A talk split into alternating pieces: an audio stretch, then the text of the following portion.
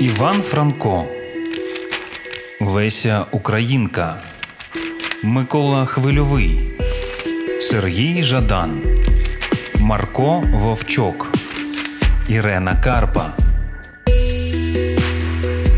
Непрочитане. Почуй українських авторів. Вікторія Амеліна. Синдром листопаду. Епізод 5, розділ 9. Цавет танем. Недорого. Спонсор Саша вижив і навіть трохи змінився. А ще він зрозумів, хто я. Я ж, зачарований спонсоровими спогадами про квітучі вишні і стареньку матір, не заперечував своєї участі у полегшенні його страждань. «А ти етім управляєш?» Наяву спонсор і далі говорив різко, не російською навіть, а спрощеною її версією. Лінгвістичним набором для виживання у постсовку. Вишень більше не було. Іноді ні, іноді само приходить, і вдіяти не можу нічого. Майже. Ну, хіба вже зовсім забити, включити якусь сміхопанораму чи серіальчик. «Да от Петросяна вірняк іще хуже, нєт, а?» – підколов він і тут таки посерйознішав знову, забарабанив пальцями по столу, загасив сигарету в скляній попільниці. «Ну, а спеціально визивати, ета ти можеш?» «Що значить спеціально?» «Ну, мозги-то включи, малец! Приходиш к больному, наприклад, і... раз!» «Ну, якщо людина реально хвора, і людина нормальна, ну, не серійний вбивця...» Тут я затнувся. Ніколи не бачив, як спонсор убиває, але, судячи з його думок і того звірячого холодку з глибини очей, а ще вигляду рядових його знаменитої у місті піхоти, ймовірно, він таки відносно серійний. «Ясно. Ясно, Костя, брат, ти геній!» Я сидів тоді навпроти нього здивований, що б означало це «геній». А Саша вже потирав руки і усміхався задоволено, ніби продати збирався мене продати вигідно, як партію БУ іномарок, пригнаних з Європи без розмитнення. Я запитав, як же обирати пацієнтів, і він сказав тоді лише «по барабану, бабло». І він довго ще говорив про бабло, розписував схему і ще щось. Здається, казав про те, що ця тема надзвичайно гуманна. Ні, він не вживав слова «гуманізм», звісно, але так я його зрозумів. Моя ненормальність, моя вада, як виявилось, мала комерційне застосування. Ще й яке! У світі тисяч стресів добре продається снодійне. У місті, де заклопотаних мешканців мучать мігрені, знеболювальне. А я був ліками від безвиході. У місці і часі, де безвихідь перемагала. І навіть вічний прокльон людства, той факт, що помирати доводиться на самоті, самому самісінькому, я ставив під сумнів. Цавет танем. Твій біль беру на себе. Недорого. Я не знаю, скільки за це брав Саша. Піхота була розпущена. Саша показово ходив до церкви, ще частіше їздив у дитячі будинки.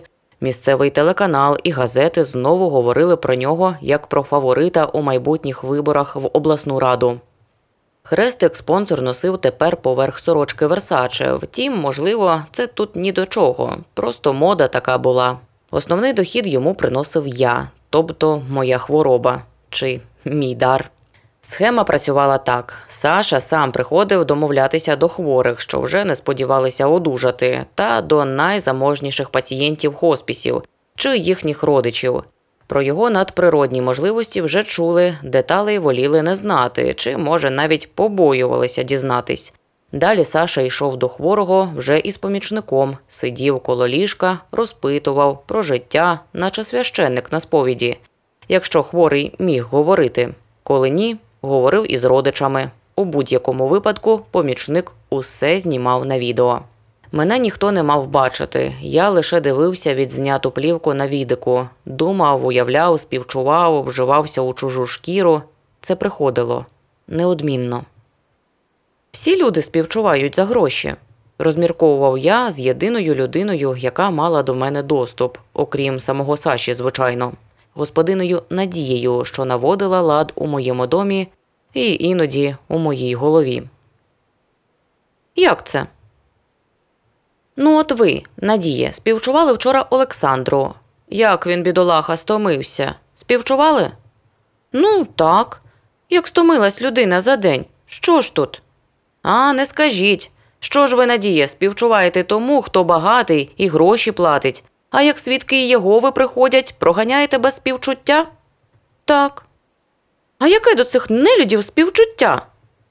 Ну як яке? Обдурені люди, обібрані, мабуть, до нитки, квартири свої віддали цій організації, а ви матом на них. Я? Матом? Борониться добра жінка. Та годі вам. Чув я. Вона червоніє і старанніше замітає неіснуючу пилюку з полиць. Це було нескладно – допомагати за гроші. Кожного можна зрозуміти, навіть тих бандитів, які зазвичай ставали нашими із Сашком клієнтами. Про їхні гріхи мені ніхто не розповідав, крім них самих. Власні гріхи були постійно у їхніх головах. Ці люди настільки нещасні, що якби про це довідались бюджетники – і тому подібні верстви, думаю, кипіння праведного гніву принишкло б трохи. Натомість відкрилося б розуміння свого, бюджетного, але нічим не обтяженого щастя. Траплялись нам і нормальні хворі, наприклад, відомі артисти, один головний редактор телеканалу, що захворів на рак, діти заможних батьків. З такими працювати було найтяжче, і водночас саме їм я міг найбільше допомогти. Я б, може, і безкоштовно взяв їхній біль. Знати би, що допомагає. Принаймні людям ставало легше, вони спокійніше прощалися з рідними, легше відходили. А це й усе, що обіцяла фірма Сашка. Дехто видужував, не знаю, чи завдяки мені, але Сашко хвалив мене і видавав премію. Приводив гарну дівчину. Шльондру. Ті дівчата були такі чудові, що їх не хотілося називати шльондрами. У них була навіть якась чистота. Така ж, як у новому стилі життя Сашка, мабуть. Здається, я добрішав і мудрішав. Спочатку. Аж до того моменту, поки не збагнув, що інші біди, неоплачені, більше не приходять до мене, як раніше. Я вдосталь співчував за гроші, тож іншому стражданню було не пробитися до моєї свідомості. Хлопчик Іван із Чечні зник без сліду. Це, може, й не краще. Я не витримував його ненависті. Та, може, варто було б допомагати, наприклад, хворим дітям і облишити помирати деяких багатих стариганів, на совісті яких не одна лиха справа, а іноді і жива душа. Ці думки, мабуть, отруїли мене. Не з кожним разом мені ставало все тяжче і тяжче виконувати свою роботу, поки одного дня Саша не попросив попрацювати почти безплатно. Мовляв, постраждав його друг, колишній охоронець, нині сам успішний бізнесмен. Я сидів на веранді свого будинку, тоді я думав, що будинок і справді мій, як водиться у багатіїв у плетеному кріслі, із горнятком пахучої кави, дивився у сад, слухав пташок і намагався розслабитись.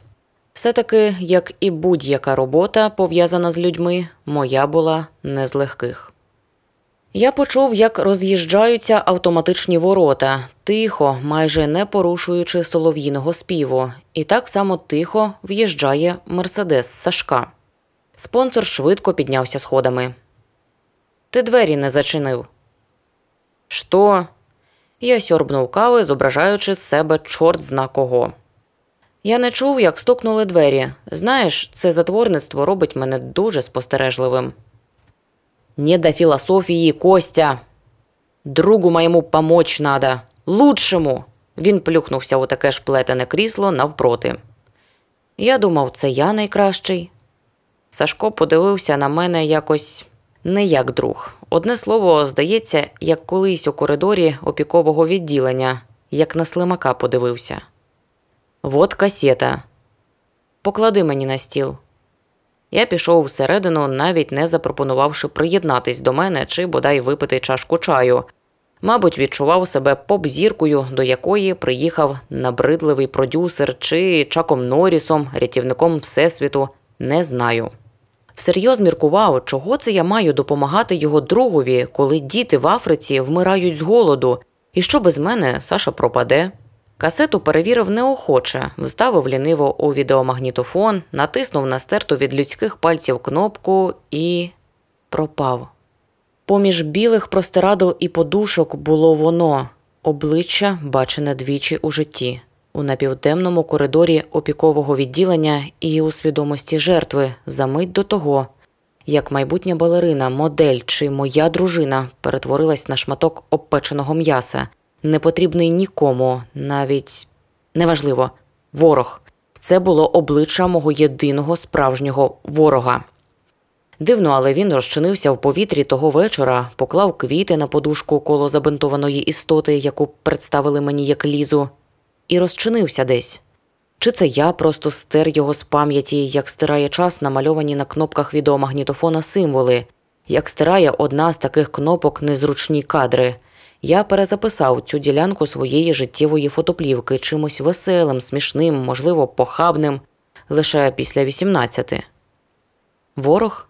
Ненависть покинула його риси, він хворів на рак шлунка, і хвороба жерла його зсередини, пекла нутрощі. У нього була 3-місячна донька, молода, довгонога дружина, охоронна агенція. Знаєте, бандити майже всі перекваліфікувались на охоронців, найстрашніші – у хазяїв охоронних служб. Але їм і зараз усілякі ненадійні елементи тихенько та й передадуть за столик пляшку у ресторані. Як думаєте, добре вони когось там охороняють? Еге ж, це, мабуть, той самий випадок. Клієнт мріяв переїхати до Іспанії і зістарітися там зі своєю довгоногою. Він трохи помилився. Його довгонога хіба б подорослішала б. Так мало їй було років. Зістаритися їй доведеться набагато пізніше, уже, мабуть, без нього. Та з його грішми. Відчути оцього... Я влігся на дивані, поклав ноги на журнальний столик. А що? Крикнув Надії, щоб принесла коньяку. Алкоголь дуже допомагає співчуттю, принаймні в моєму випадку.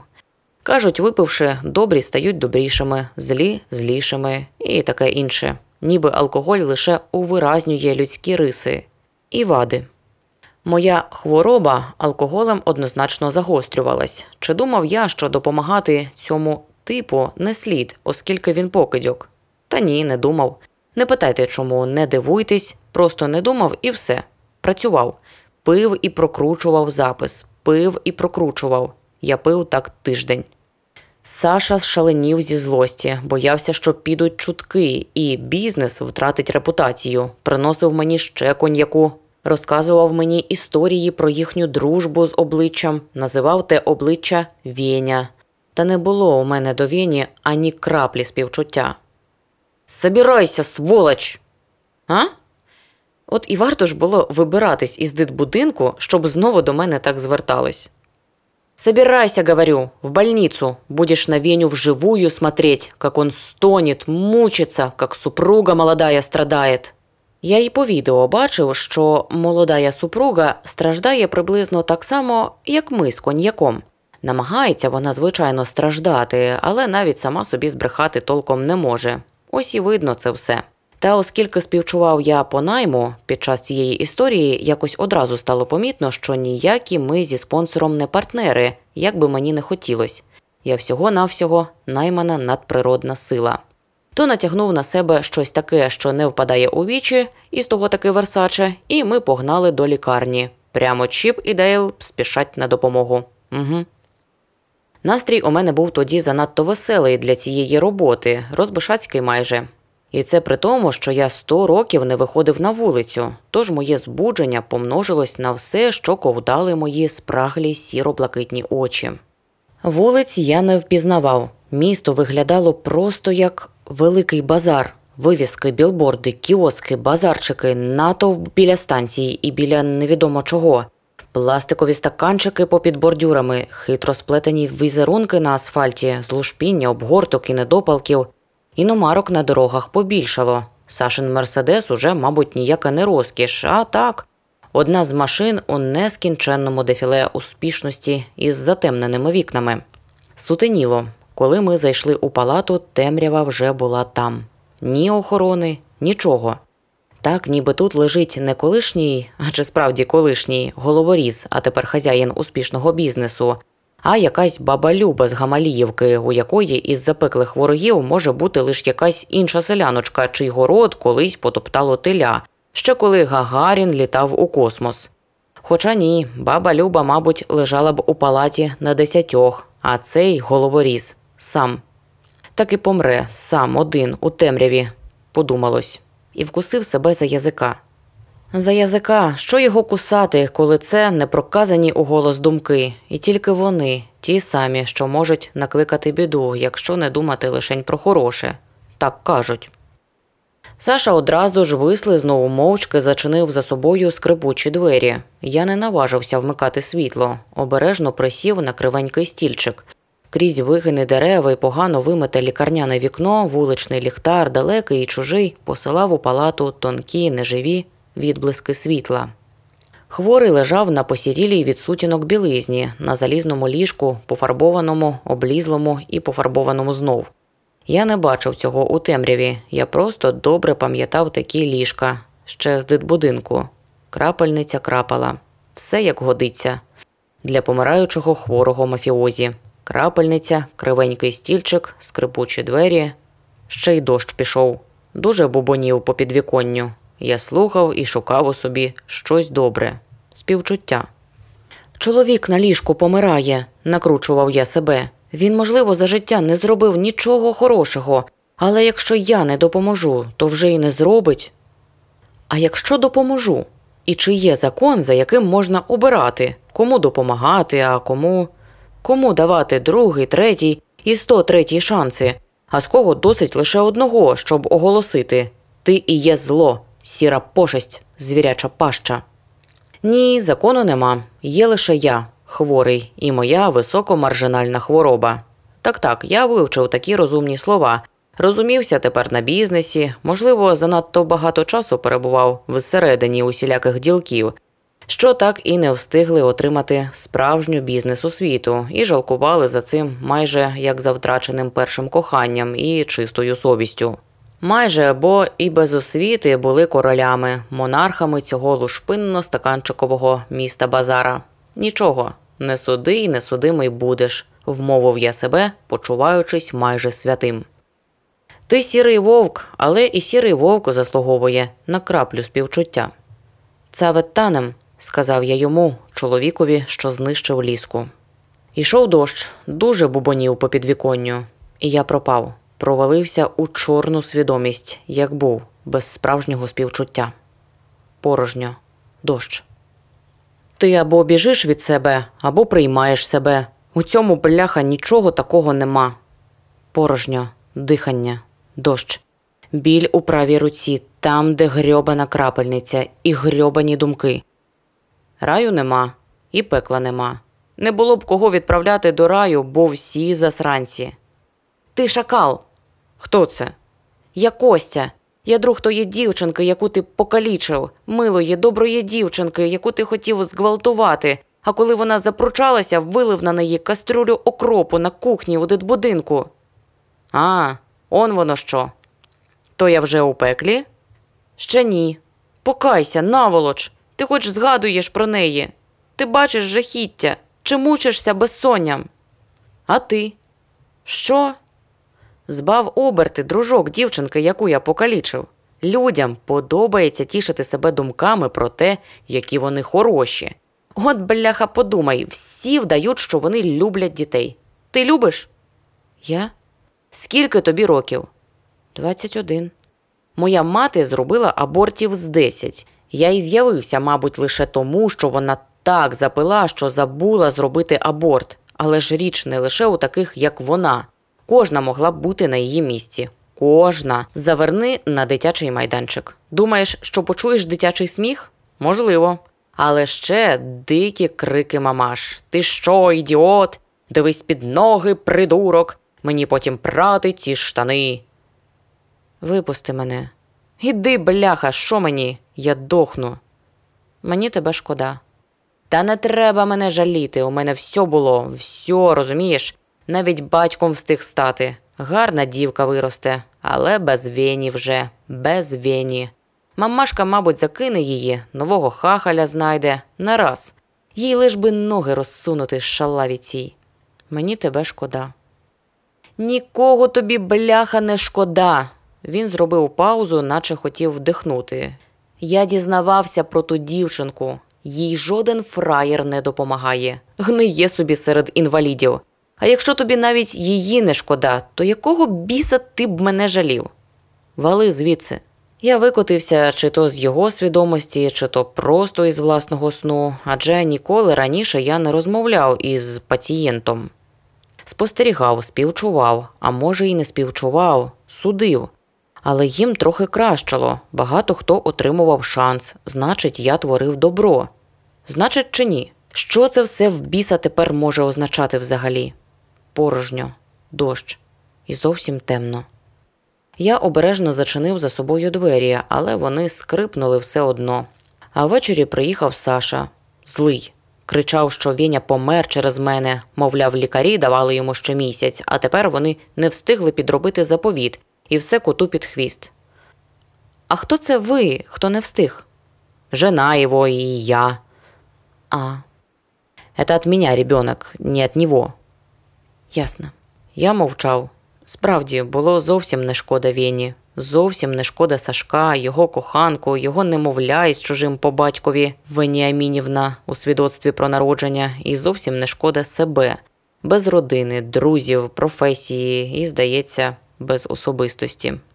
Тільки чого ж він, Саша, так просив допомогти? І кому? Своєму, як виявляється, супернику? Яка в цьому логіка? Хіба що спонсора мучила совість. Та він же мріяти мав, аби той Веня помер чим швидше. Але ж ні, пригнав мене у лікарню. А він знав, міг знати, що це та сама людина. Саш, відпусти мене. В смислі? В смислі, давай закриємо наш бізнес. Я не можу більше. Здурів? Ну, а раптом я ще когось вб'ю. Да ти... Він скочив і заніс кулак над самим моїм обличчям. Да я тебе заразу! Страшно не було. Було байдуже. Це ж не залежить від мене, Саш. Я старався. Здається, я щось втратив. Що? Впевненість, що це і є справжнє співчуття. По-моєму, це шарлатанство, а не диво. Напевно, я сказав щось смішне. Саша розреготався, встав посеред кімнати і реготав довго, закинувши голову догори, розкинувши вільно руки, а потім відпустив мене. Сказав уже майже без тої блатної вульгарності в голосі, якої передати важко. Тихо так, як добрий шкільний учитель із перспективами Макаренка. «Конечно, не чудо! А как ты думал? Чудеса вообще не продаются, иначе уж я бы затарился». Сочувствие не товар. Это твой суррогат. Для того и годится только, чтобы бабло сшибать. Это как музыка, настолько плохая, что становится популярной среди быдла и приносит умным людям много зеленых. Думаешь, я не понимаю, что ты и пальцем не пошевелишь, чтобы реально кому-то помочь? Думаєш, я не знаю, що таких безчувственних, як ти, ще поискать? Він мав рацію, і я сказав йому про це. Хоча ні, я ж відчинив йому двері тоді, пораненому, щоб він не здох, і мені було на що жити. Я спитав, можна я гроші з сейфа візьму? 10 штук. Я взяв і пішов. Рівно 10. Акуратні пачечки, перев'язані жовтими тонкими гумками. Мій гонорар. Усе ще йшов дощ, а я так і крокував до міста, без куртки і парасолі, вздовж вибоїстого шосе, із пачками баксів по кишенях. Я не знав, що робитиму, але чомусь знав точно, чого робити не буду. Я не збирався ставати героєм, шукати Лізу, забирати її з інтернату для інвалідів і піклуватися про неї все своє жалюгідне життя. Не збирався прислухатися. Шукати тих, хто заслуговує на допомогу, кидатись до карет швидких. Вам не потрібне співчуття? Безкоштовно. За уявне відбілювання моєї совісті. Ні. Але оскільки совість трохи мучила, я твердо намірився віддати їй половину грошей. Ні, не совісті напряму віддати. Вона, думаю, не бере хабарів, навіть у нашій незалежній. Я хотів віддати гроші Лізі на лікування, на пряники, на телевізор із балеринами. Що ще їй може бути потрібно? Отже, отак у 21 рік я став не лише вільною і нормальною людиною. Я сам тепер став спонсором. Адресу, куди надсилати гроші, знайти було зовсім нескладно, підказала Єлизавета. Решти вистачило на те, щоб змастити гвинтики державної системи і відгризти в тітки квартиру, на яку я, за законом, мав усі права. І ще трохи грошенят лишилось на прожиття. Третій пасажир. Це що, справжній аеропорт? Справжнісінький. І літак справжній буде? Ну а як же? Не знаю. А можна я біля ілюмінатора сидітиму? Лізо, вам все можна. Ви на цьому літаку найважливіший пасажир. Я? Чоловік продовжував говорити, ніби сам до себе. Мені навіть дивно, що ви тут опинилися. Навіть я на інше сподівався. Але, знаєте, очевидно, ніколи в цивілізованих людей не буде все так, як в якогось задрипаного племені на березі океану. Ніколи. Це утопія. Цілковита утопія.